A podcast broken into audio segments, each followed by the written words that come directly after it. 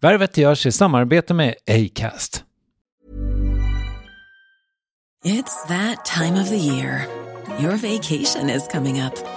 You can already hear the beach waves, feel the warm breeze, relax and think about work. You really, really want it all to work out while you're away. Monday.com gives you and the team that peace of mind. When all work is on one platform and everyone's in sync, things just flow wherever you are. Tap the banner to go to Monday.com. There's never been a faster or easier way to start your weight loss journey than with PlushCare. PlushCare accepts most insurance plans and gives you online access to board-certified physicians who can prescribe FDA-approved weight loss medications like Wigovi and Zepbound for those who qualify. Take charge of your health and speak with a board-certified physician about a weight loss plan that's right for you. Get started today at plushcare.com slash weight loss. That's plushcare.com slash weight loss. plushcare.com slash weight loss. Quality sleep is essential. That's why the Sleep Number Smart Bed is designed for your ever evolving sleep needs. Need a bed that's firmer or softer on either side? Helps you sleep at a comfortable temperature? Sleep Number Smart Beds let you individualize your comfort so you sleep better together. JD Power ranks Sleep Number number 1 in customer satisfaction with mattresses purchased in-store. And now, save 50% on the Sleep Number limited edition Smart Bed for a limited time. For JD Power 2023 award information, visit jdpower.com/awards. Only at a Sleep Number store or sleepnumber.com. Värvet sponsras av SAS Eurobonus och SAS Eurobonus Mastercard. Och det här är ett budskap som jag tänker kan vara bra för den som antingen gillar guldkant på till exempel tillvaron eller för den som gillar att slå två flugor i en smäll. Om jag tittar på vad jag gör av med under en dag så är det typ 85% mat. Kanske tar jag en kaffe ute och relativt ofta unnar jag mig en lunch men framförallt så handlar jag middagskäk och det blir nästan alltid ungefär 327 kronor. Och jag är förvisso med i alla mataffärers kundklubbar så jag får väl något slags luddig poäng på mina köp, men får jag poäng på allt, överallt? Jag får ju inte det och det är dumt, för visst, Eurobonus kan användas till resor, lounger och uppgraderingar, men otroligt mycket mer, som att bo på något av de 250 000 anslutna hotellen som finns att välja mellan. Perfekt om man vill ha en staycation med sin partner eller så. Få poäng på allt överallt och du börjar på SAS Eurobonus Mastercard.se. SAS Eurobonus Mastercard.se. Tack SAS Eurobonus och SAS Eurobonus Mastercard.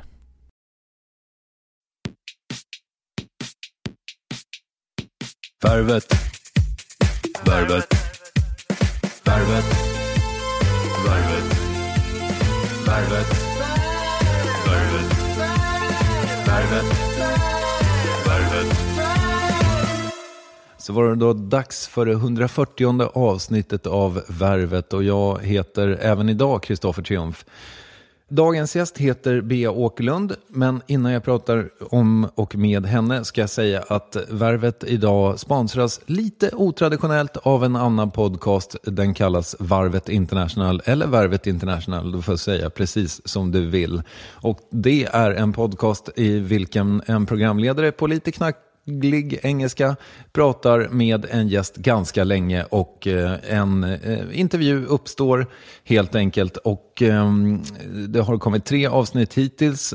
Om jag måste välja ett så säger jag väl det senaste med James Fry som jag tyckte var väldigt lyckat. Även om jag får betalt för att säga det så skulle jag nog ha gjort det ändå. Så eh, lyssna på den. Den finns på acast.com varvetpodd. Och tack så mycket till Varvet International, Varvet International för att ni gör det här möjligt. Ja, ah, ja, så där kan det bli ibland. Att man får eh, helt enkelt improvisera lite eh, och eh, göra reklam för sig själv. Det är väl inte hela världen. Jag tror inte jag är ensam om eh, att älska stories om människor som börjar med två tomma händer, som det brukar heta, och som blir bäst på det de gör. Bea Åkerlund har gjort precis den resan i sitt jobb som stylist och costume designer, vilket jag antar översätts till kostymör helt enkelt. I det CV som hon ska nämna snart så kan hon skriva att hon har stylat halvtidsnumret i Super Bowl, vilket väl är världens största tv-evenemang eller något i den stilen. Och samarbeten med Marilyn Manson, Madonna, Chili Peppers som vi i närmsta kretsen kallar dem. Robbie Williams, Lady Gaga, Britney, Coldplay och Ozzy Osbourne till exempel. Och förstås de flesta internationella modetidningar värda namnet. Hon har också stylat flera långfilmer och massor av reklamfilm. Många tillsammans med hennes man Jonas Åkerlund som ni kan höra i Varvet 118. Och apropå honom så kanske jag ska varna känsliga lyssnare för att en av de vackraste kärleksförklaringarna i Varvets historia kommer om en stund. I min humbla opinion. Så, eh, fram med Kleenex eventuellt och eh, lyssna på det här samtalet från ateljén den 29 augusti. Bea Åkerlund, varsågoda. Har du ätit någon frukost idag? Ja, jag käkade en äggmacka med gräslök. På, jag har ett favoritbröd. De är lite luftiga och små, tunna saker. Jag kan säga att jag är så här frukostmänniska fast inte frukostmänniska. Jag älskar mat men jag käkar inte ibland. Fast när jag käkar så käkar jag mycket. Hur mår du då? Jag mår bra. Livet leker. Du har mycket att stå i. Ja, jag är ju tvillingmamma. Det är ett jobb i sig själv. Ett ansvar i alla fall. Ja, precis.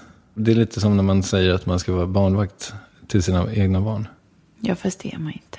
Jag har nog sagt det någon gång. Ja, men jag, jag känner mer som varje stund med barnen är en utveckling i livet. Man blir lite bättre på allting. Jag känner alltid att vara förälder är en utmaning för sig själv. För att man, man måste dela med sig på allt man kan och vet. Är du en bra förälder? Jag vill säga att jag är det. Men när jag intervjuade Jonas så lät det som att ni liksom, jag kanske ångrar att jag inte frågade om det. Därför att det lät som att ni jobbade så himla mycket. Så att jag, det kändes så här, hur, hur, när får ni tid med dem? Ja, men jag kan nästan säga att jag jobbar hela tiden. Men jag tror att jag är närmare mina barn än många som är med sina barn dygnet runt. För att när jag är med dem så är jag med dem 100 procent. Och då är de mitt allt. Då stänger jag av allt det andra. Och jag känner att vi har ett bra förhållande där de vet vad som gäller. Och när det är vi så är det vi. Jag kan säga att jag tycker vi är otroligt tajta. Och det, katten ingår också. katten är mitt tredje barn. Okej. Eller min bebis. Har ni en katt som ni tar med er över kontinenten? Ja. ja. Och sen Love, vår äldsta son, han flyttade hemifrån idag. Så det var lite emotional. Gjorde han? Ja. Aha, stort. alla stod där i morgonrockar i morse och vinkade av honom. Vart skulle han flytta då? Alltså Han flyttade till Visby, i Gotland, för att gå i skolan. Ah, wow. Men jag kände mer som en befrielse för honom. För att liksom gå vidare. Du har ju mycket jobb också, verkar det som. Ja. Alltså nu. Alltså för mig, jobb, det är, det är som att leka, höll jag på att säga. Jag älskar det jag gör. Så det är ingen, jag ser inte på så här, åh nu ska jag gå på jobbet. Utan jag brinner för alla projekt som jag säger ja till. Och eh, tycker det är kul så länge det är en utmaning. Och så länge man har kul på jobbet så tycker jag man ska fortsätta. Hur eh, började allt för dig? Oj, oj, oj, det är en lång historia. Nej, Ta den, jag har gott om tid. Nej men det, jag tror att det började för mig när jag, var, när jag gick i skolan, när jag var liten. Jag tror att det var någon blandning av min mamma som gillade att köpa roliga kläder till mig när hon åkte på resor. Och det var ju någon gång på 80-talet. Och jag bara kommer ihåg när jag tittar tillbaka på alla så här skolkataloger och sånt. Så att jag såg alltid lite konstig ut. Eller hon gillade att klä upp mig väldigt mycket i sina egna kläder. Av någon konstig anledning. Och det gick jag med på. Så man kollar på gamla bilder på mig och här, men varför har den där fula jackan med arm puffar typ? Det började, jag tror att det började där. Sen fick jag väldigt tidigt ett stort intresse för att samla kläder. Jag blev en riktig så vintage collector. Ja, men 10, 11, 12, 13, 14. Jag hade inte mycket pengar eller en stor budget så. Så att alla pengar jag hade gick åt att köpa kläder. Det var som en, nästan som en drog. Jag fick sån rush av det. Jag fick sån rush varje gång jag köpte någonting och det får jag fortfarande. Ja, jag älskar transaktionerna och att köpa någonting. Hitta någonting, köpa det och sen gå hem. Men det kan vara vad som helst. Jag kan gå in i en mataffär och shoppa loss. Eller jag kan gå in i en klädaffär. Eller jag bara älskar att shoppa. Jag är en shopaholic. kan man säga. Fast på ett bra sätt eller? Ja, men jag, jag kan säga att jag tycker jag är bra på att shoppa. Så att det är väl på, och sen har jag byggt en karriär på att shoppa. Så att jag har black belt i shopping. Du är född och uppvuxen i Stockholm Ja. Jag flyttade till USA 89. när du var 14. Mm. Betyder det att du är 75? Ja, Då fyller du 40 snart. jag vet. Nästa år. Jag ser fram emot att fylla 40. Jag är stolt över att vara 40. Vissa ljuger om sin ålder och håller på att larva sig. Men jag tycker att fylla 40, det kommer med eh, knowledge. Man kan och vet, för man har levt. När man fyllde 30, då var, det var precis som att då, då började man leka. När jag fyllde 30 så köpte Jonas ett fallskärmshopp till mig på min 30-årsdag. Vilket var väldigt befriande. Men om du frågar mig idag om jag skulle göra det så skulle jag aldrig göra det för att jag känner så otroligt ansvar för att vara mamma. Och kan inte förstå att jag gjorde sån dumheter. men ja, men fylla 40, jag tycker det känns bra. Det känns som en milestone i, min, i mitt liv. Det känns som att det är nu det börjar. Allt det där andra är bara tjafs. För att komma dit man är på väg. När jag läser på om dig så känns det ju som att, alltså, att det faktum att du flyttade till Los Angeles vid 14 års ålder, det var ju liksom, det låter som att det var en, du drevs dit av passion. Men alltså, hade du med dig familj? Nej, nej men det var, det var ett livsbeslut som jag fick av min mamma. Vill du följa med eller inte? Ah, okej. Och som många tonåringar så kände jag mig, jag kände mig väldigt lost. Jag tycker 13, 14, det är en, eller i alla fall för mig. Alltså det, jag tycker att det är en svår ålder samtidigt som jag hade inga problem. Jag hade väldigt mycket kompisar och ett umgänge och jättekul och allt sånt där. Men någonstans längst inne så känner jag, eller jag, jag, vet, jag kan inte prata för alla tjejer som är 13, men man, vet, man känner sig vuxen fast man är barn och man vet inte var man står. Och ansiktet växer och passar inte riktigt in och allt är lite off. Och, och, och sen kommer hormoner och känslor på det. Vad gör man av allting? Det, var ing, det fanns ingen så här, åh här är, en, här är en bok, så här ska du känna när du är 13. Och jag kände någon slags befrielse om att börja om. Och nu tror jag att jag fått av min mamma, för att hon flyttade var 20 år. Och då kände jag att ja, men nu, nu börjar jag om. Och så kanske jag finner mig själv. Vem är jag? Det var min stora fråga. Vem är jag? Och då flyttade vi och så visste man inte vad som skulle bli av det. Om jag skulle stanna eller hur det var. Och jag, jag blev kär i Los Angeles. Jag kände att här, här är hemma och det här, det här är jag. Och nu ska jag befinna mig själv. Men jag vet inte om det är någonting jag rekommenderar till andra att flytta när de är 14. För att jag var lite vild som tonåring. Jag var så snäll som barn så min mamma hade ingen koll på mig när jag väl blev tonåring. Så att jag levde loppan. Men jag är glad att jag gjorde det för jag känner att då var det gjort. Så att sen när jag blev 18-19 då kunde jag foka på min karriär. Varför flyttade hon dit då? Min mamma flyttade dit för att hon, eh, hon fick för sig att hon var allergisk mot Sverige. Och hon hade allergier hela tiden. Och eh, hon ägde en skönhetssalong på Civilgatan som hette Lady-salongen. Och kände att hon ville byta miljö. Och då valde hon mellan Paris och Los Angeles. Och så, blev, så valde hon Los Angeles för eh, vädret. Bra, good Ja. call. Bra val. Mm. Du hade ju kunnat bli en helt annan person Jag kunde ha blivit fransk. Du ser lite småfransk ut. ja, kanske. Jag, vet inte. jag är ju halvpolack. Mm, jag förstår. Mm. Från det att du var 14 Ja. så har du bott där i princip. ja. Du säger att du var vild, men skötte du skola och sådär? Liksom? Jag, skötte all, jag var alltid väldigt bra i skolan, men jag ville mycket mer. Jag var inte inspirerad av skolan. Jag kände att det man fick lära sig, det hade ingenting att göra med livet. Och det fick mig väldigt nyfiken på fortsätta utveckla vem jag är och vad jag vill göra. Och visste snabbt att mitt intresse, det var mode. Och det var, jag uttryckte mig genom mina kläder och det jag hade på mig och skapade karaktärer. Och det var 90-talet när man var clubkids och åkte på undergrounds och träffades i en parkering och fick en biljett och åkte ut på en typ något fält någonstans. Och ja, ja, men det var hela... Jag vet inte, jag försöker relatera till musik. Men jag hade väldigt, väldigt kul. Alltså var det raves? Ja, är det det du säger? raves och Men bara kul, men galet. Kanske inte så safe. Men, men det kan ju titta tillbaka till nu och säga att man, man var ju modig i alla fall. Jag gick i Beverly Hills High School. Så att alla mina kompisar hade ju någon som körde och fick kreditkort och en helt ny bil när de fyllde 16. Det var inte så i mitt fall, men vi levde väldigt bra. Det, allting var taken care of, om man säger så.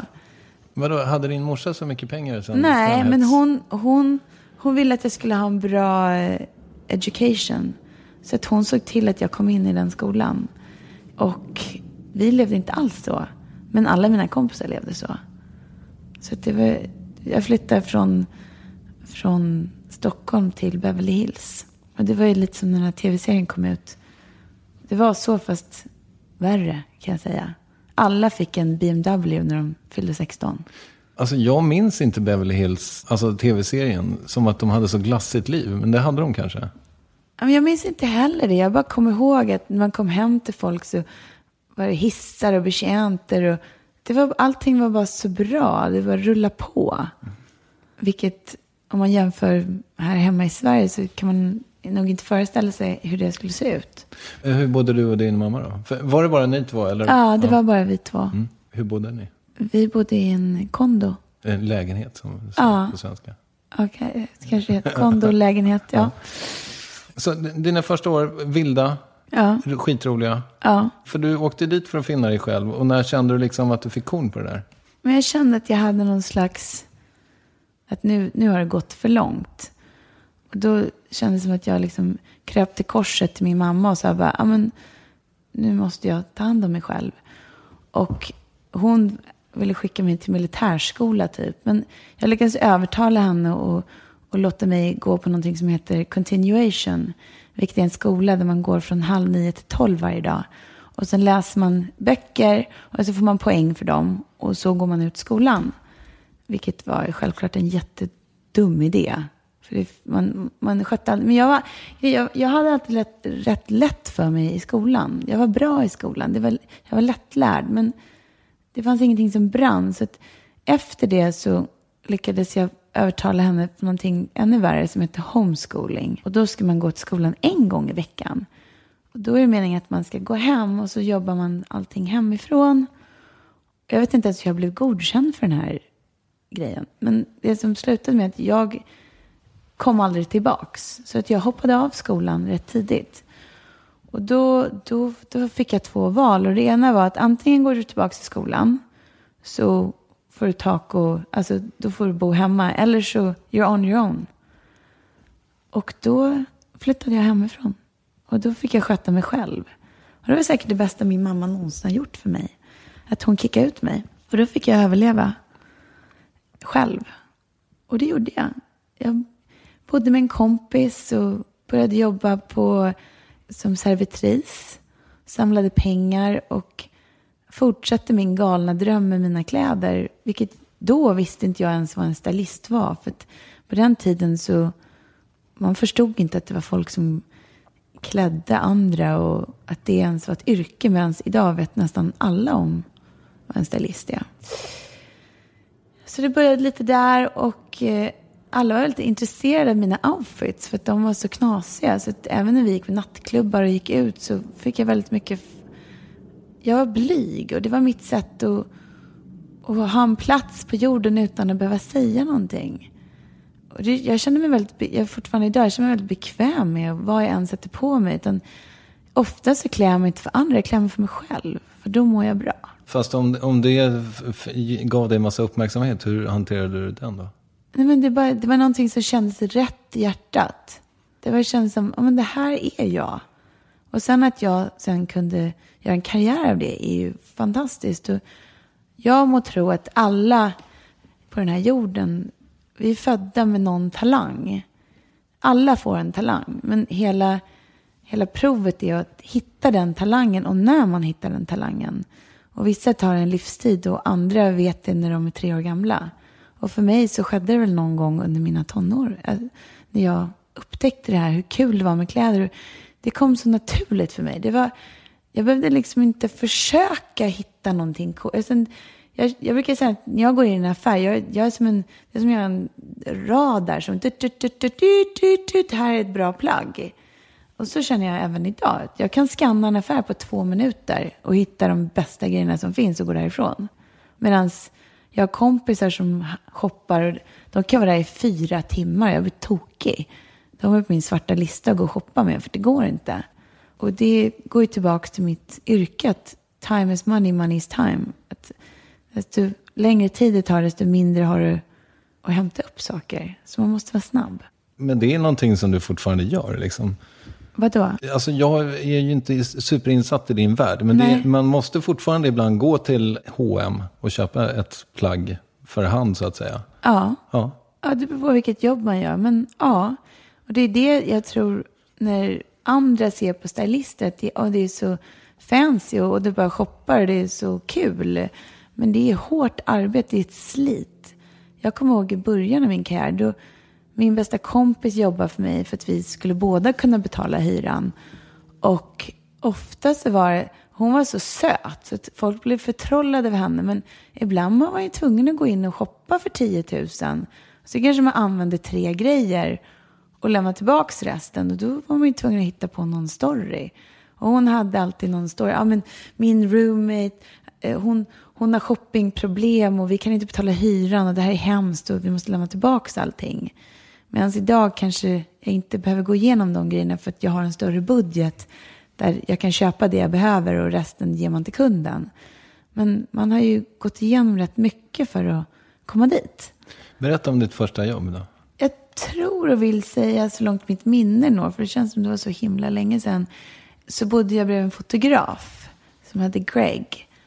Och han och hans boyfriend skulle plåta en kampanj, en kalender med massa drag queens. Och då frågade han mig om jag kunde samla ihop lite av mina klubbkläder och styla det. Och då förstod inte jag riktigt vad han menade. Han sa, men det är typ det du håller på med. Men gör det på någon annan. Och då tänkte jag, ja men det kan man först prova. Och så gjorde jag det. Och sen så tyckte han det blev jättebra. Och sen så började med någonting som heter testing. Och det är väl typ alla måste göra när de börjar. Innan man har ett jobb så måste man visa vad man går för. Och på den tiden fanns inte social media och Facebook och Instagram och allt som finns idag. För idag kan man ju marknadsföra sig själv rätt lätt. Men på den tiden då hade jag en pager och då, då skulle man lyckas sätta ihop någon slags kort som man kunde ge till folk man träffade. För, för unga lyssnare så kan jag säga att en pager är alltså en personsökare som var någon slags primitiv före mobilen-grej som man inte kunde ringa ifrån men som folk kunde ringa till. Så fick man gå till en telefonautomat och ringa upp. Exakt, där de hade olika koder. Så man slog in sitt telefonnummer, som det stod 411, då var det någon som behövde information. Om det var 911, ja, men då var man tvungen att springa till telefonautomaten. Det känns ju faktiskt som stenåldern, men det var så. Och var man på ett jobb och regissören ringde, då var det bara att ta bilen åt sidan och ringa. Hitta, hitta, ja, då var man tvungen att hitta ett mynt också, för att man skulle kunna ringa. Ja, men det var där jag började. Och när var det här? Ja, men jag började när jag var 17. Aha, wow. Ja, jag gjorde min första långfilm när jag var 19. Alltså, nu finns det ju så mycket, eller jag får väldigt många förfrågningar när folk vill vara praktikanter till mig och sånt. Men på den tiden, jag bara körde på. Jag lärde mig av mina egna misstag. Ibland kan jag tycka att det, det är den svåra, hårda vägen. Men då måste man ju lära sig från grunden upp. För det är ingen som du, du ser inte hur det går till, utan du måste lista ut hur det går till. Och jag kan säga att idag att jag är väldigt tacksam för det. För att om någon jobbar för mig och de slackar, alltså de är lata, eller, då vet jag att de inte sköter sig. För jag har gjort det jobbet själv en gång i tiden. Men jag kände i alla fall tidigt att, att det var ett, jag blev så glad när jag fick jobba. Jag fick sån energi. Och jag kände att jag fick ut allting som jag ville säga. Alltså jag hade någonting inom mig som var tvungen att komma ut. Och, och det blev så med kläder för mig. Det blev, desto mer jag fick jobba och desto mer jag fick skapa, desto bättre mådde jag. Och när jag inte fick jobba, då var jag deprimerad.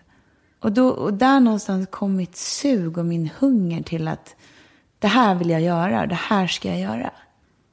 Var det tufft för dig i början? Absolut. Jag jobbade flera år utan att känna en spänn. Det var verkligen, det var hårt. Jag var tvungen att, jag var tvungen att slita och man blev lovad en massa saker och ja, men du får betalt sen. Och, men inget av det där var ju sant. Så att man fick ju lära sig den hårda vägen. Och sen had, har jag alltid haft någon slags drömbild om dit jag är på väg.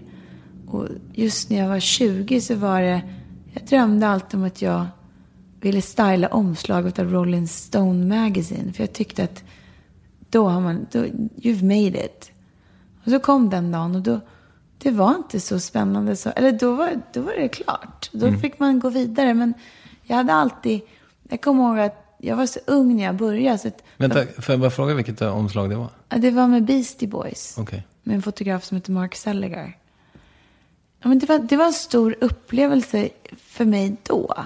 För det kändes som att jag hade fått någon slags validation. Han har valt mig av alla för att göra det här. Och och det är det som är rätt intressant, som i alla branscher. Men som, det är det jag känner nu i alla fall. Att jag har min stil och jag är jag. Och man kan nästan se det på de jobben jag gör. Men om du anställer någon annan så kommer det se helt annorlunda ut. Och i början så kände jag hela tiden att folk försökte stoppa mig. Och, men du är så ung och du är så, du är så mycket och du måste sakta ner och kan du inte vara lite mer som alla andra? Och hur ska vi, som mina första agenter, men hur, alla är för rädda för att boka dig. Du kan inte göra den här GAP-kampanjen. För att du är för extrem? Ja, men för att jag vill alltid gå lite till vänster. För det, det kändes rätt för mig. Var en helt vanlig t-shirt och jeans, det var så tråkigt så att jag fick inget, det, det var ingenting inom mig som blev exciting. Så att jag, ehm, jag hela tiden jag ville bli sedd och hörd i det jag gjorde och jag ville hitta rätt. Och det tog flera, flera år innan jag kom dit. Jag kan säga att när jag träffade min man så var det första gången någon gav, han, han gav mig bara green light. Det kändes som att det fanns något förtroende där, bara rent från början. Och han har lärt mig att gå på magkänsla. Jag har alltid sagt, men varför fick jag det här jobbet? Och han sa, men det var min magkänsla som sa att du ska göra det här. Och, och, och, så känner jag nu när jag jobbar med allt och allting jag gör. Det finns något inre i mig som säger, ja men strumpan ska vara så eller så. Jag vet inte var det kommer ifrån eller vad det är. Och jag har ofta sagt att style, det är ingenting man kan gå i skolan för. Vem som helst kan inte bli stylist. Därför att det är någonting man är född med. Precis som man är född konstnär eller man kan sjunga eller man kan inte bara köpa en biljett och sen helt plötsligt har man koll. Det funkar inte så. Träffades ni genom ett jobb du och Jonas? Ja, på Spann. Vem skrev manuset till Spann? Oj, oj, oj. Det var en galning som hette Will de la Santos. Som, ja, men han, han typ var en stalker till Jonas. Han sov utanför hans dörr där han bodde. Och skrev till honom, förföljde honom och höll på i ett år med hans manus för den filmen. Och till slut sa Jonas, ah, okej, okay, men jag gör den då. Och sen fortfarande till idag, om man ser honom på en fest, så är man livrädd. För det var hans story. Han var den tweaken i filmen. Han, okay. han mm. var så galen. Mm. Och han skrev typ hela filmen på en natt när han inte hade sovit på en vecka. Men du, de här tuffa åren när du inte tjänade en spänn. Ja. Var du tvungen att extra jobba då som servitris fortfarande? Eller? Jag kommer inte riktigt ihåg hur det gick till. Det är så långt tillbaka. Förlåt, nu tappar jag min känsla här. Kan vi fråga något annat? Jag känner att jag... Blev det fel energi? Ja, det blev fel energi. För att jag du... gillar inte att prata om pengar. Jag tycker det är ointressant. Pengar har inget värde i livet. Så du ska inte ställa min standardfråga om vad du tjänar? För Absolut. det vet du i alla fall inte. Ja, men det skulle jag aldrig säga. Jag tycker det är osmakligt. Ja, jag känner att det är bara i Sverige där folk är besatta av hur mycket man tjänar. Och jag tycker det är helt ointressant. Fast det, så är det ju inte. Det är, jo, alltså, det, det, man, man kollar så här och folk kollar upp vad folk skattar och sånt där. Ja, det är sant. Det är bara i Sverige man håller på sånt. Och varför spelar det någon roll egentligen? Jag vet inte. Jag har faktiskt slutat fråga det. Ja, men jag... men vet du varför jag gjorde det i början? Nej. För att det kändes som ett tabu bara. Ja. För det frågar man liksom inte riktigt. Nej, det gör man inte. Det är bättre att hålla det en mystery tycker jag. Därför att jag tycker drivkraften i livet är inte pengar utan det är lycka. Och visst blir man glad av pengar för pengar ger en frihet. Men jag tycker inte moroten i livet ska vara pengar för då, då tror jag de försvinner. då har man fel intention. Du är typ en av världens största stylister. Kan man säga det? Ja, jag antar det. Det är svårt att säga det om sig själv, men eh, ja, Men folk kallar dig för det. ja kanske, ja. Hur blir man det? Man jobbar väldigt, väldigt hårt. Hårdare än alla andra. Och så måste man vara bra på det man gör också. För ett hårt arbete kommer man ingenstans. Man måste ha den kombinationen. Sen tror jag även att man måste vara bra på det man gör. Man måste jobba hårt. Och så måste man vara en people person. Och det är att man kan vara jätteduktig. Men, men är man dum i huvudet. Då är det ingen som vill jobba med en. Jag känner att jag kan vara, jag är schysst. Eller jag vet inte, jag, jag har otroliga moderskänslor hela tiden. För allt jag gör. För mina kunder, för mina barn, för min familj, för, för allt och alla. Jag vill ta hand om alla hela tiden. Jag vet inte om det är en bra egenskap eller dålig. Eller, men jag känner att jag har byggt en karriär på att göra kvinnor sexiga. Därför att jag tycker att det är det vi ska vara. Och det kanske är sexigt eller... Men, men jag menar, på, ser bra. Mitt, jag, jag brukar kalla mig själv the sex police. För att mitt folk anställer ju mig för att se bra ut. Och då är det mitt ansvar att få dem så snygga som det bara går. Och oftast så är det inte så bekvämt att se så bra ut. Och då, då brukar jag bygga upp det med att jag är väldigt schysst på vägen. Och tar hand om den som jag plågar. Och då kommer jag undan med det. Vad menar du? Att det inte är så härligt att se så bra ut? Ja, men det är jobbigt att gå i högklackade skor och korsetter och dittan och dattan och hattar och hit och dit. Och för den som aldrig provat det så kan de ju sätta på sig ett par skor som är så här höga och Du visade 40 centimeter. ja, typ 40 centimeter. Och, ja, det är svårt. Men alla är olika. Min, Jonas säger oftast en av mina bättre egenskaper är att jag gör mig ordning så snabbt. För att jag kan, jag kan klä på mig och allting och full smink och partystyrsel på en kvart. Och det är många som tror att jag håller på så här, i timmar för att göra mig ordning. Men egentligen är det tvärtom. Jag vet inte, det går väldigt fort för mig. Och jag, jag tycker man kan inte stå hela livet framför spegeln och bara slösa det. Utan får man ingenting gjort. Dagen är för dyrbar. Baksidan av att ha moderskänsla för allt och alla i din närhet, vad är den? Oro. Det kommer oro hela tiden. Gör det ont? Hur är det? Var är de? Vad gör alltså, Fast jag är inte så orolig av mig som människa. Jag tror att jag är mycket mer... Men jag är lite punkrock i mitt tänkande. Kanske lite för mycket ibland. Jag ska inte säga att jag är en orolig människa, för det är jag absolut inte. Men det är att man, tar, man sätter sig själv i andra plats. För att man konstant känner att man ska ta hand om folk. Och jag jobbar nu i äldre ålder på att ta hand om mig själv. Så mycket jag kan. För att annars kommer man inte hålla ut. Hur gör du det? Yoga. Och det låter jätteflummigt. Och jag, jag är lite emot så här, hela yogakulturen. Och folk som gör yoga. Så det låter, jag tycker det låter töntigt att säga att åh, jag gör yoga. Men det har ändrat mitt liv på så många sätt. Allt ifrån att jag blir en bättre tennisspelare till att jag är mycket snällare när jag gör yoga. Om jag inte gör yoga på en vecka, då är inte jag så trevlig. Säger i alla fall min assistent. Är det någon särskild sorts yoga? Nej, det vet jag inte. Jag, Är jag, det meditativ yoga? Ja, men det beror på hur, vad jag har haft för dag. Jag har, den, ändras alltid. Den är alltid beroende på mitt humör. Okej. Så är jag för glad och för extatisk. Allting handlar om att man ska vara någonstans i mitten.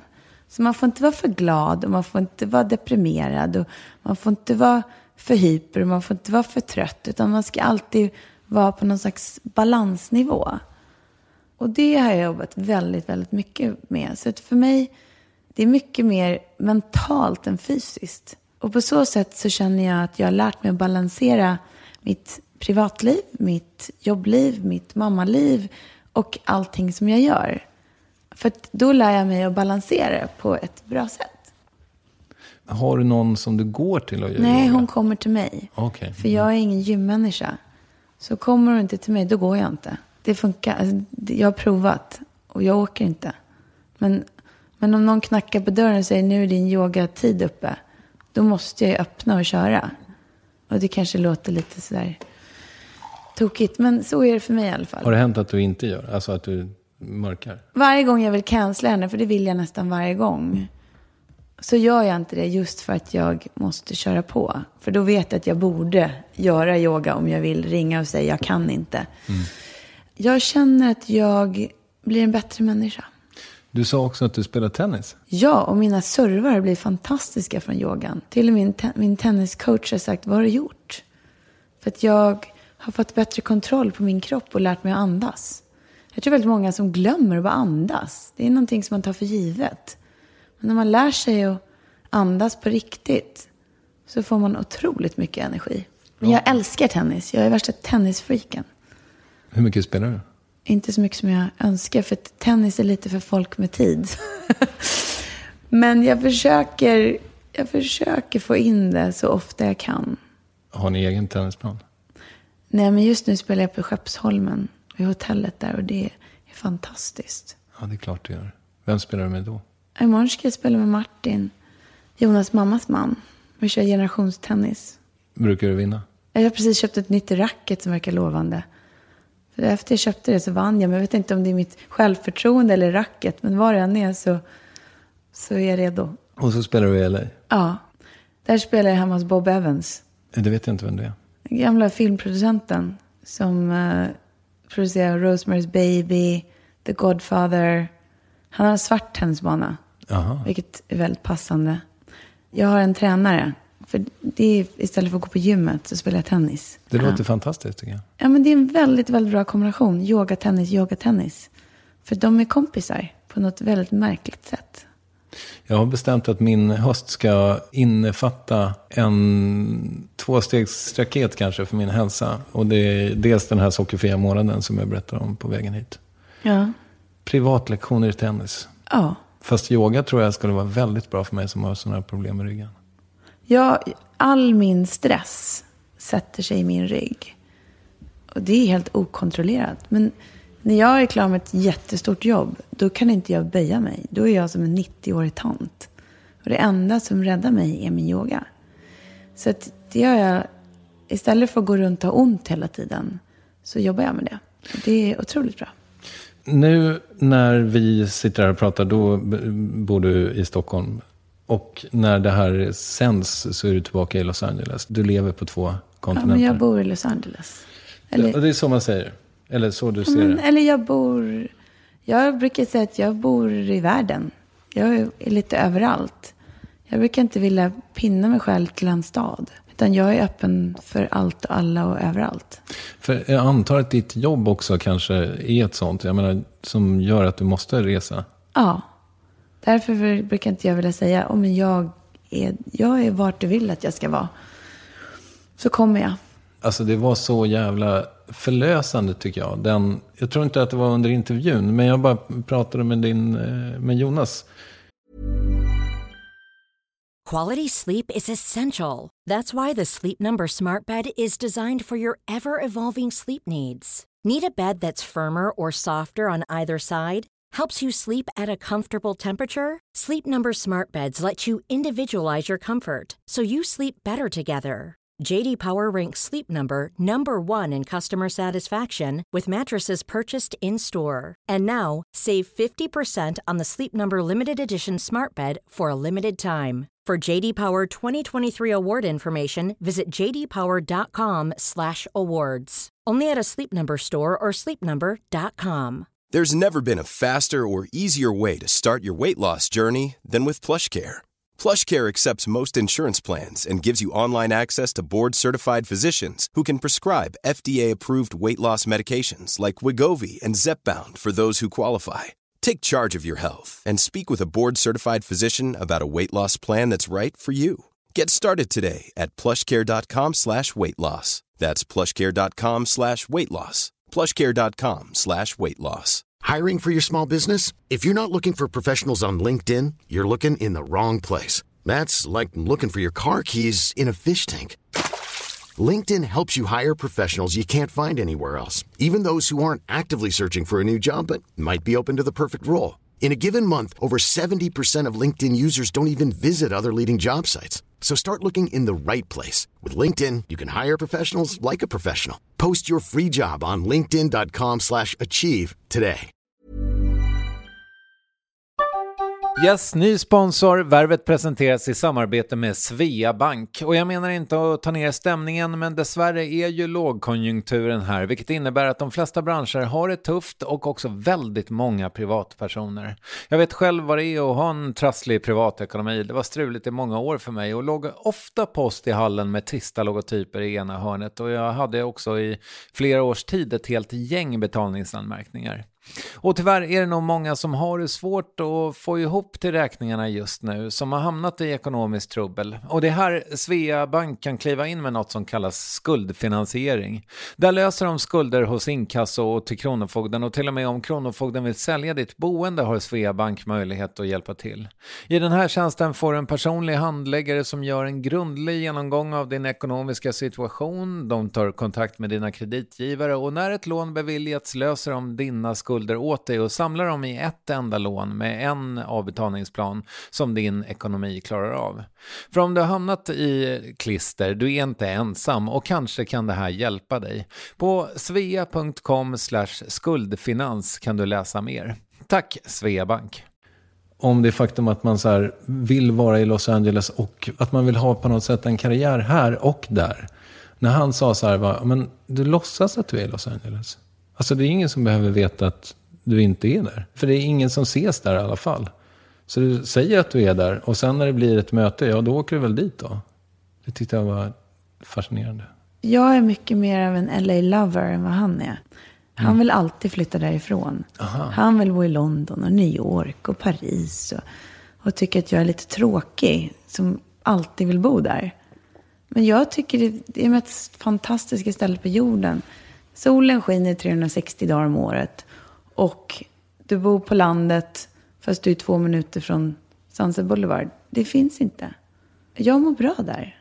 Jag vet inte vad det är. Det är inte staden i sig, men det är, det är livet man lever. Jag brukar säga att det är, man är så bekväm. Man sätter sig i sin bil, så åker man runt och så finns det alltid parkering. Och det finns, jag tycker det är väldigt lätt att leva där. Och som stad så man vill, det första jag vill göra när jag kommer hem det är att gå på någon slags juice-detox. För det är det man gör.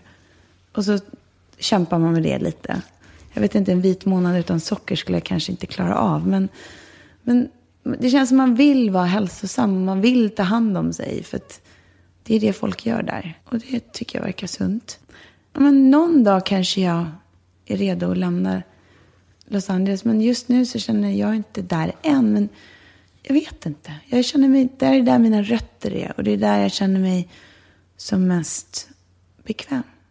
Ja, för du har ju liksom, till skillnad från många andra utlandssvenskar, antar jag. Du har ju alltid bott där så länge du har varit vuxen. Exakt, så det har väl mycket... Jag glömde min svenska i princip när jag hade varit borta i tio år. Det var helt fruktansvärt. Jag kunde inte ens prata. Så när jag träffade Jonas, då det var lite komplicerat. Men det kom tillbaks. Det är som att cykla. Man kan den någonstans. Men det var se. Jag kommer ihåg, jag började komma på konstiga ord. Bara, ah, rulltrappa. Oh. Det var så spännande att komma på det på nytt. Men jag kan även nu säga att svenskan känns som mitt andra språk. Och att jag eh, uttrycker mig mycket bättre på engelska. Har du en, eh, något slags twang på engelska? Eller tror de att du är jag, jag vet Angelina. inte. Min amerikanska assistent var igår. Hon sa, oh you have a Swedish accent now in your English. Men det känns som jag går fram och tillbaka. Så hit Det är samma med våra barn som pratar engelska och svenska. De åker också fram och tillbaka med språket och hit och dit. Och av någon konstig anledning så är det bekvämare för oss att prata engelska. Så det blir väldigt lätt så. Det är ett lättare språk för munnen tror jag. Men jag kan tycka att svenska är väldigt vackert. Men du, ja. vad gjorde din mamma på amerikanska jorden? Båda mina föräldrar har alltid varit i skönhetsbusinessen. Min pappa sålde solarium och jacuzzis när jag var liten och var även importör för mycket sminkmärken. Så att som liten så hade jag boxar av smink. Så att alla som kom hem till mig fick en makeover. Det var lite av min grej. Så att det började någonstans väldigt tidigt för mig det här med skönhet. Och jag var alltid allas provkanin. Kom det en ny kräm så var min mamma genast där och skulle prova om den funkar. Jag tror jag fick, fick min första ansiktsbehandling när jag var typ sju. Och vid ålder 8-9 kunde jag färga ögonfransar. Och hade egna kunder som kom in och ville att jag, ville att jag skulle berätta vilka färger på ögonskuggan de skulle köpa. Och även så var jag ansvarig för alla skyltfönster. Och, jag, menar, jag tror att min kreativitet kom väldigt tidigt fast jag inte visste om den. Jag tror någonstans så är min mamma fortfarande väldigt, har väldigt kreativa händer. Hon, kan, hon har byggt ett helt hus till sig själv. Och hon kommer att göra fantastiska uppsättningar i taket med tyg. Och, så det, det, det, kommer, det kommer inifrån. Och det har jag definitivt fått från min mamma. Är båda dina föräldrar i livet? Ja. Du sa att du hade haft som mål att du ville styla Rolling Stone-omslag. ja. Har du jobbat med målsättningar på det sättet? Hela livet. Ja, okej. Hela livet. Jag har alltid haft en vision och en dröm. Och sen har jag alltid försökt nå dit. Och jag tror, om man har en dröm och tror på den, på riktigt, så kan man nå dit. Men om man bara drömmer och tänker att den är för långt bort, då kommer man aldrig dit. Vad har du för dröm nu? Jag vill rädda mode. Jag känner att allting håller på att bli för deluded, säger man det? Utspätt. utspätt och allting är mass production och görs i Kina. Och, och, och att man tappat bort det här handgjorda couturen och det där som, som startade allting. Så att jag eh, kämpar för att skapa en värld som heter Who You Are. Där eh, alla inom mode kan berätta för mig och resten av världen vem de är.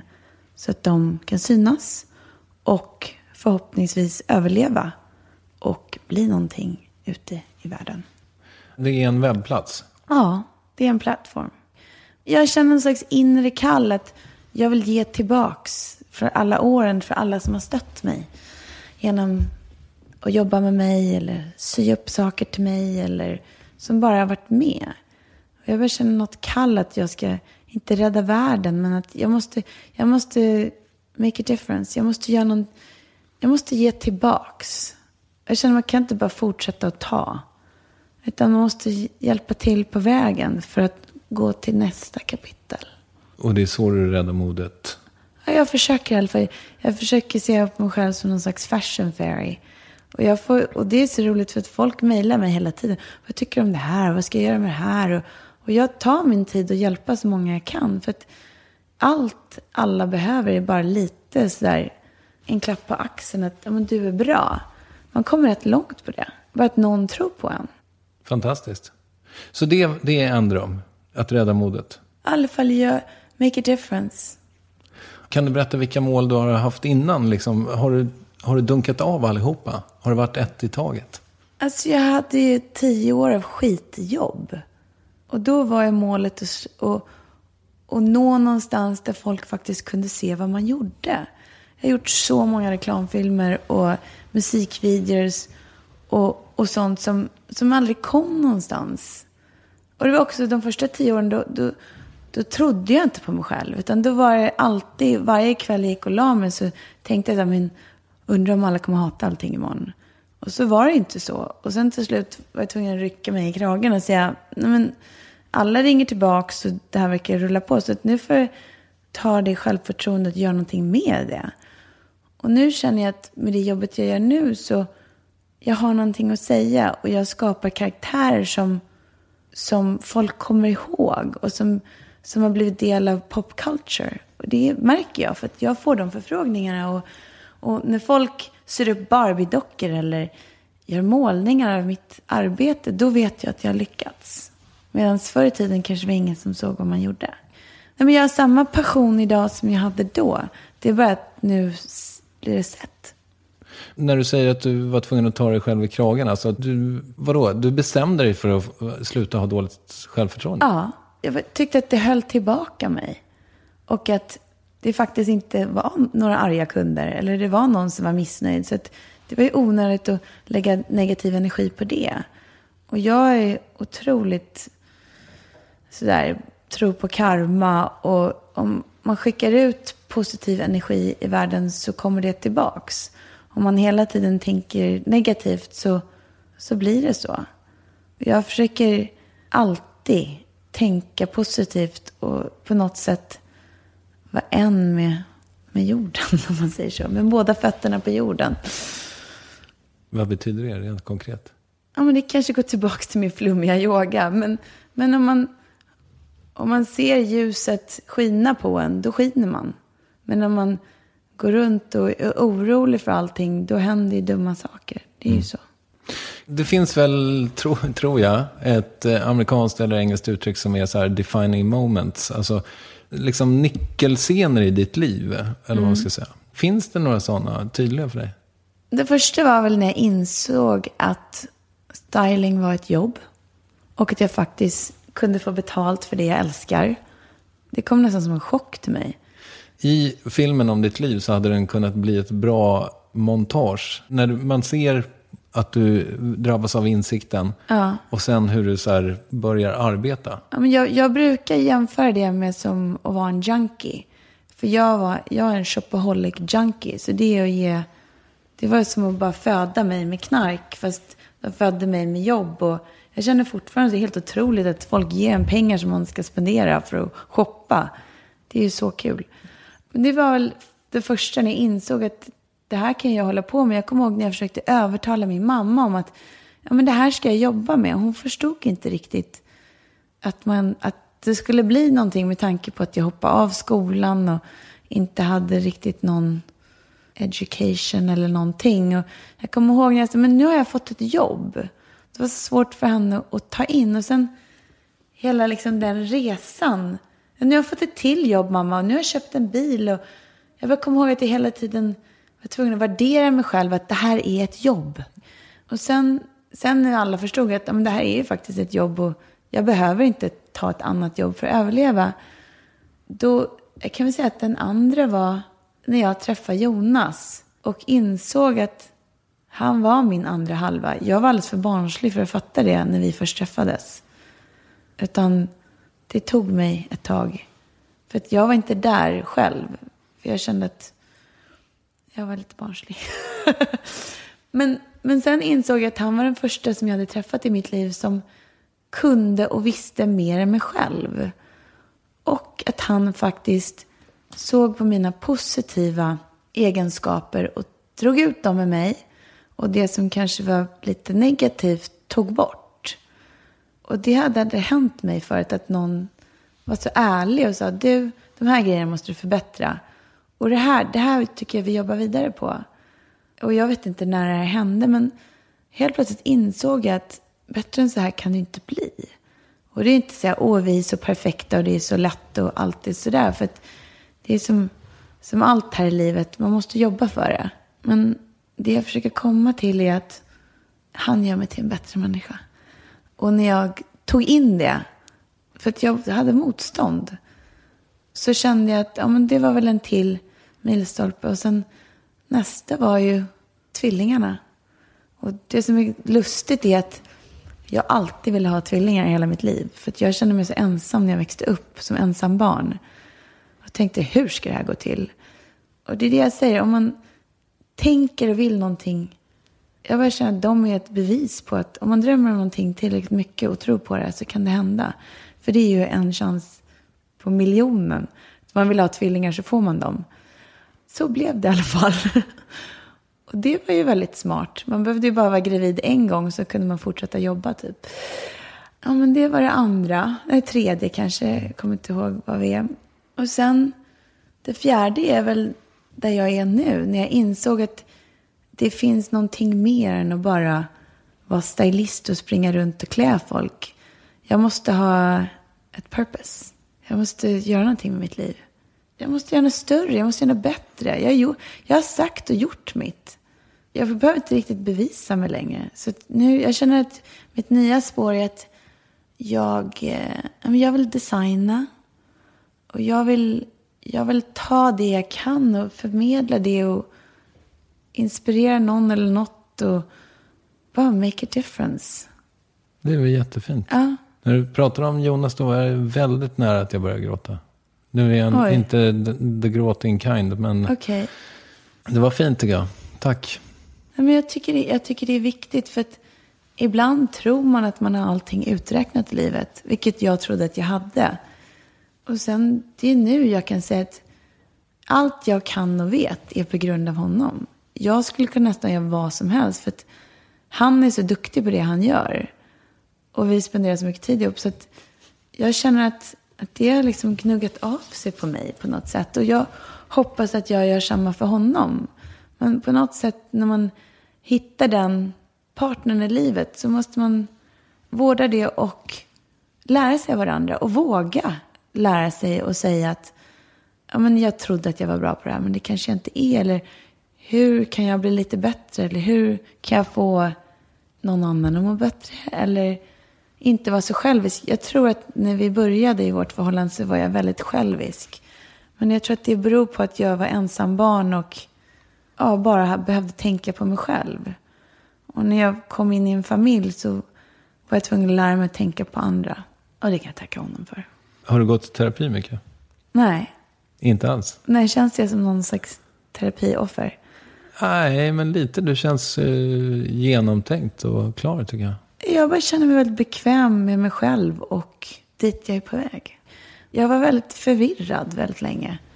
För jag kände att jag inte hade någon plats. Och nu känner jag allting som jag gjort upp tills idag är bara, det är bara som en playground för dit jag ska. Så att alla jag, jag tror inte jag har börjat min karriär. Jag tror inte jag har börjat mitt liv. Eller jo, det har jag. Men jag bara känner att det är nu det roliga börjar. Det är nu, det är nu man har chansen att ta för sig och, och verkligen göra det man vill. Life begins at 40, etc. Ja, lite så kanske. Du har pratat tidigare om designdrömmarna, va? Ja. När händer det då? ja, det händer nu i höst. Ja, Jag ska lansera ett märke som heter Le Snob. Som är väldigt kul. Som jag har jobbat med i tre år. Och det är baserat på allting som man inte behöver. För att världen behöver inte en till väskdesigner. Men om man designar någonting som är så crazy och så cool som man själv skulle köpa. Så känns det bra. Så det är baserat på en livsstil av snobberi. Som jag tycker är kul. berätta mer. Vad, vad har du mer i din första batch av produkter? Ja, men allting jag gör är baserat på vad jag själv vill ha eller hur jag själv skulle vilja se ut. Så att jag utgår alltid från mig själv, även om jag klär artister eller vad det nu än är. För att det är det som känns mest naturligt.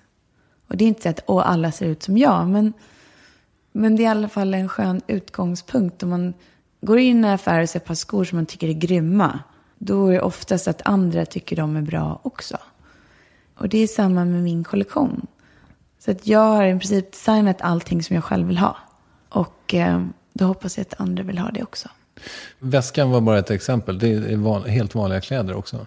Nej, det är bara lyxaccessoarer. Väskor, glasögon, hattar och paraplyn. Är det svindyrt där? Absolut. Man kan ju inte heta Lössnobb och vara någon slags billighetskedja. Nej, okej. För det är för de som, för, för alla de som inte behöver någonting. Jag förstår. Hur får man en sån grej att hända? Alltså har du behövt ha finansiärer? Och... Jag har en partner som kom till mig med konceptet och sen så blev jag så kär i idén och tog det alldeles för långt. Det började med en tråkig väska och så tänkte jag, men vi kan inte bara ha en tråkig väska för det är inte jag. Och då började jag kolla.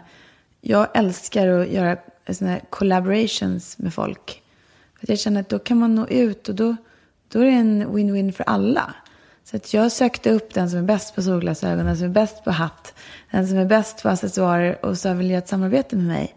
Och på så sätt kan man nå ut och göra väldigt mycket saker samtidigt. Vem är bäst på hatt? Malinda Damgard i Sverige och Anna-Karin Karlsson på solglasögon och Maria Nilsdotter på accessoarer. Så är det klart. Fantastiskt. Och Det här kommer man kunna handla på nätet Ja, bara. ja, Grattis, vad kul. ja. Du har ju också gjort dundersuccé har jag förstått på modeveckan nu med Björn Borg. Ja, de säger det. Det var kul. Ja, Och annorlunda. Det var kul att få en utmaning och vara show director och inte stylist. Och se på hela konceptet annorlunda. vad var skillnaden? Men jag kände att jag var för gammal för att stå med ett par kalsonger. Men jag gillade utmaningen av att ta ett märke. Och hela min idé var att jag ville ha en upplevelse. Och se om jag, kunde, om jag lyckades med det. Och det verkar som folk kände någonting så det gick ju bra. Kan du berätta om visningen? Ja, men, men idén är baserad på att de skulle lansera ett tv-spel. Och då gick jag igång på det och kände, men jag tycker alltid om man inte kan ha supermodeller, då får det vara. För jag vill inte kolla på massa fula modeller, jag är alldeles för bortskämd för det.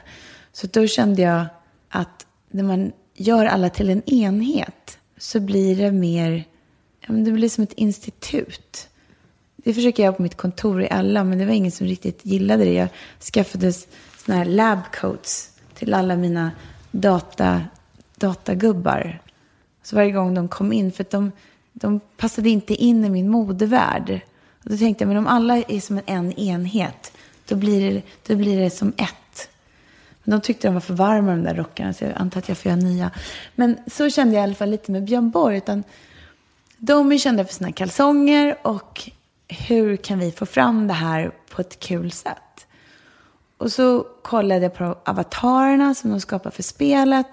Och så tänkte jag, men tänk om vi tar de här avatarerna och sen så gör vi dem till människor. Och kände en kille i Los Angeles som jobbar med skräckfilmer och gör allt från krokodiler till lik. Och vi har aldrig gjort en sån här grej ihop, men jag tänkte, ja, han kan nog göra det här. Och så självklart så trodde jag att det var mycket lättare process än vad det var. Jag tänkte, här är bilden och så printas det ut en mask och så är det klart. Men så var det inte riktigt, utan hela min sommar höll jag på, medan alla andra var på bryggan så höll jag på med mina avatarer. Och det började med en stor lerklump som han hand skar ut till att bli den här avataren. Och vi gjorde minst tio versioner innan vi kom dit slutresultatet. Och om man kollar tillbaka så är det ju stor tur att vi kom dit vi kom. För vi började med att avataren såg ut som hennes gamla morsa. Och sen var det någon konstig kusin. Och sen var det en ful stora syster. Och till slut så jag bara, äh, men nu behöver jag lilla syrran som är fotomodell. Och jag kände att vi slutade där, så det var kul. Och killen såg ut som någon rysk maffiagubbe som såg jätteläskig ut. Så det var, det var en lång intressant process.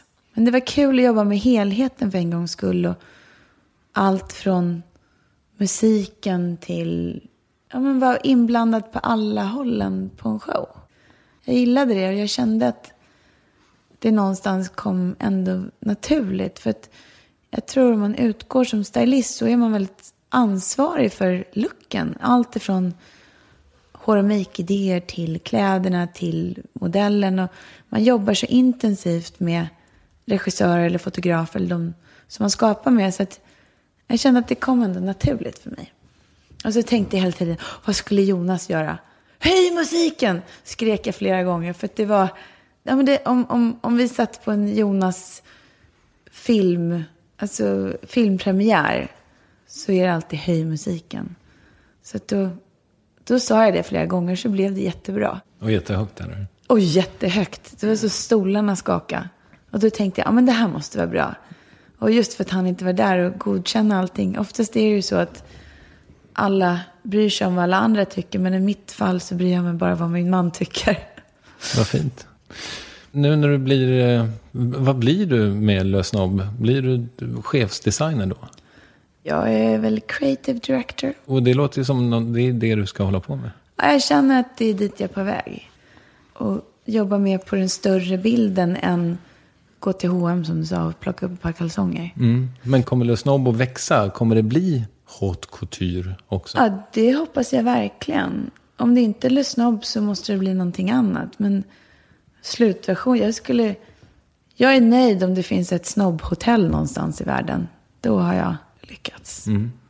För du är en magnifik inredare också, eller? Jag tycker allting håller ihop. Det, det är på något sätt, spelar ingen roll om man... Ja, men jag har min smak och den går ju liksom 360 grader. Och det är allt från kläder till inredning till Men där måste jag faktiskt ge cred till min man igen. För han är väldigt bra. Jag, jag tror att min smak är lite mer crazy än hans. Men när den möts så, så blir det rätt bra. Men jag, jag känner att även om jag kanske sitter här i svarta kläder och kanske känns som en god människa så älskar jag färg. Och jag började med att jag var helt rosa. När vi träffades så hade jag ett rosa sovrum med, med Barbie-himmelsäng och rosa lakan. Och rosa hår och rosa allting. Men sen, jag tror att när man är tillsammans tillräckligt länge så blir man en kopia av varandra. Och det var det rosa som fick vika? Ja, men min man skämdes för mig när vi reste för att jag hade det rosa passhållare och även en rosa rullväska. Så var det sådär, om han skulle vara gentleman och ställa, lägga upp min väska i planet så skämdes han att någon skulle se honom med den här rosa rullväskan. Eller gick runt med mitt rosa passfodral. Så det slutade med en vacker dag att han kom in och gav mig ett Chrome Hearts fodral för mitt pass. Och köpte en Prada-rullis. Och sen lämnade jag rosa bakom mig. Det känns skönt. Det känns som att om jag ska så här, försöka summera lite om vad vi har pratat om så är det så här att du hittade det här tidigt och det var liksom att göra någonting som låg väldigt nära dig själv och det, det, det höll du i liksom så att säga när du har jobbat. Men nästa steg för dig är att ta ett större helhets... Eh, alltså du, du kommer att... En helhetsvision av det kreativa. Och därmed kommer min kärlek för mode. Och min kärlek för att upptäcka nytt mode. För jag känner att det är där jag får energi. Drivs du lite också av att du har eh, behövt då, när du har gjort din grej jävligt bra, att det har varit lite, inte fullt så fantastiska människor som har gjort andra delar i ett projekt? Så att du har blivit eh, missnöjd med helheten? Händer det? Du menar alltså om jag gör ett projekt och är missnöjd med någon? Nej, låt säga att du är stylist på en långfilm. Ja. Du är jättebra. Filmen suger. Har hänt väldigt många gånger. Ja. ja. Är det frustrerande? Nej, för det är livserfarenhet. Och det, det kan man inte köpa eller lära sig.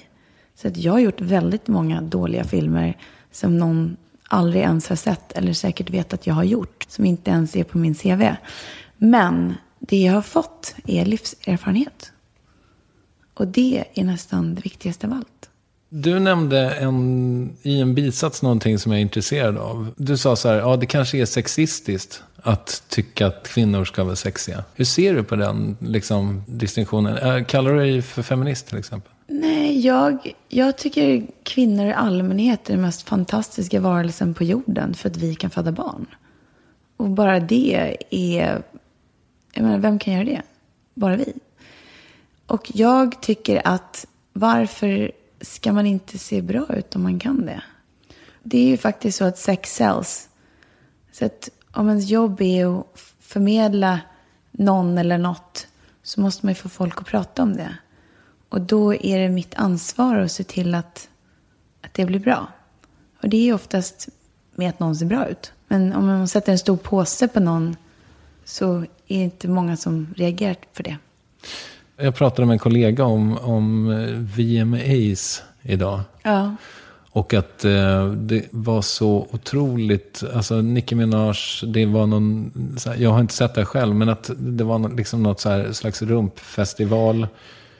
Ja, men det känns och, som att det hänt någonting med, med, med alla artister och deras rumpor. Det känns som att de har tagit över allting. Det är så, vem kan visa rumpan mest? Tävling. Vilket är väldigt märkligt, men ändå lite intressant. Och det kanske man kan ge cred till Miley Cyrus. Men efter att ha träffat henne så måste jag säga att hon är en otroligt smart och begåvad kvinna. Hon, hon vet precis vad hon håller på med. Och det kanske man inte tror, men, men så är det. Medan Nicki Minaj, hennes rumpa är ju svår att missa. Den har ju ett liv av sig själv, om man säger så. Men jag tycker i alla fall att, eller min personliga vision är alltid att få någon så snygg som möjligt. Och med det så kommer den här... Jag känner, om, om du kollar på nästan allting jag har gjort så finns det nästan ingen tjej som inte är sexig. Därför att det är inte min grej. Jag är the sex police. Ja, det kan man tycka vad man vill. Och man ska inte lägga ut kvinnor hit och dit. Who cares? tjej, säger jag. Alltså, där kommer säkert någon tycker annorlunda. Men jag känner ändå att för alla hemmafruar som bara går runt och moppar runt i sina fula outfits. Sätt på dig något snyggt och, och sätt på dig på höga klackar och gå runt i köket och gör en kaffe så kommer du känna dig lite bättre. Bara om det är fem minuter, tio minuter eller vad det än är. Eller är du uttråkad och har en dålig dag, sätt på en aftonklänning och gå till ICA. Så kommer du få uppmärksamhet och känna dig lite bättre. Så det är allt vad man gör med sig själv och mm. hur man vill leva sitt liv. Och det är någonstans där jag började med att sätta på mig något helgalet och gå ut och känna mig lite bättre. Frågan är bara om det finns en ojämlikhet i liksom stilidealet. För som jag förstod det så står Usher där i någon snygg kostym liksom, och Beyoncé visar så otroligt mycket ben. Men där kan jag nästan tänka att Sverige har gått för långt med hela den här hen-grejen. Att man inte får säga hon eller han eller... Ja, det är inte riktigt så. Det är nej, men, vi har fått... Ja, men lite. Vi har blivit kompletterade med ett ord till. Ja, och det är väl jättefint. Och jag skulle vilja veta mer om det. Men, men sen kan jag säga att jag blir inspirerad av svenskar i allmänhet. Av bara om man går in i en bokaffär och man går till barnsektionen så är det böcker är gjorda för hen och inte han eller hon. Och det tycker jag vi som land och folk, det är inspirerande. För att gör du samma sak i USA så är det väldigt segregerat. Att en prinsessor, för tjejer finns det bara prinsessböcker och för killar är det monster och traktorer eller vad det nu är. Och det, det är tråkigt. Så det känner jag väldigt inspirerad av. Och vill ta med mig bort till mitt land, höll jag på att säga. Och det är samma med kläder. Man förstår inte varför alla tjejer som fyller tre är besatta av prinsessor. Var får de det här ifrån? Det är ju för att de pumpas i den här informationen utan att man ens vet om det. Jag hade förbud på rosa de första tre åren på mina tvillingar. Men sen kom någon slags explosion av prinsessperiod. Då kände jag att nu måste jag ge med. Och gjorde något, någon slags överflöd av det. Jag tänkte, det kommer ta slut fortare. Och det var så. En vacker dag kom, mamma, det här är inte coolt längre. Men nu har de ett rosa glitterrum. Men jag tror det går tillbaka någonstans till min egen barndom när jag hade mitt rosa glitterrum i början av den där perioden. Så att allting går full circle. Kommer du rösta här i Sverige i höst? Det måste jag göra. Men jag, jag, jag, känner att jag måste tänka efter lite vad jag, vad jag vill. Och vad vi kan ändra på. Och vad jag som svensk kan vara ansvarig för. Så du har inte bestämt dig med andra ord? Nej. Vill du rekommendera något? Be who you are. Vem tycker att jag ska intervjua här i Värvet? Grete Kviberg. Stort tack för att du tog dig tid. Tack. Jag kan starkt rekommendera att följa Bea Åkerlund på Instagram. Där heter hon Be Completed, precis som det här projektet som hon pratade om i avsnittet. Och Bea, om du någon gång får dåligt med jobb så får du hemskt gärna komma och jobba som röst hos mig på något sätt, för den är magnifik, din stämma.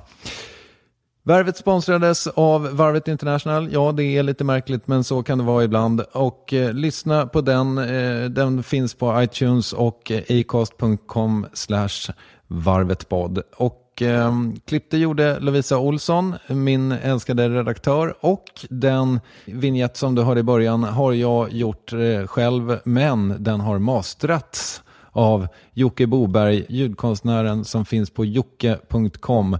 Ge honom gärna lite jobb tycker jag. Det kan han behöva. Vi hörs om en vecka eller på onsdag i Varvet International där den här veckans gäst heter Kathleen Moran. Puss och kram, hej då!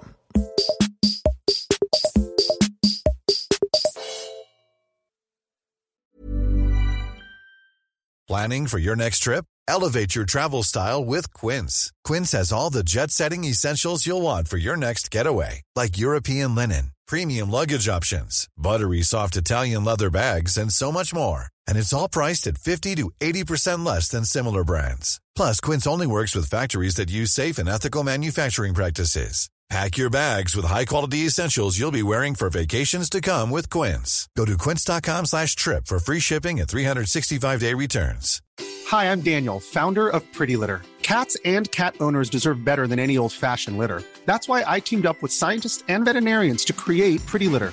Its innovative crystal formula has superior odor control and weighs up to 80% less than clay litter. Pretty Litter even monitors health by changing colors to help detect early signs of potential illness. It's the world's smartest kitty litter. Go to prettylitter.com and use code ACAST for 20% off your first order and a free cat toy. Terms and conditions apply. See site for details. Ever catch yourself eating the same flavorless dinner three days in a row? Dreaming of something better? Well, HelloFresh is your guilt free dream come true, baby. It's me, Gigi Palmer. Let's wake up those taste buds with hot, juicy pecan crusted chicken or garlic butter shrimp scampi. Mm. Hello Fresh. Stop dreaming of all the delicious possibilities and dig in at HelloFresh.com. Let's get this dinner party started.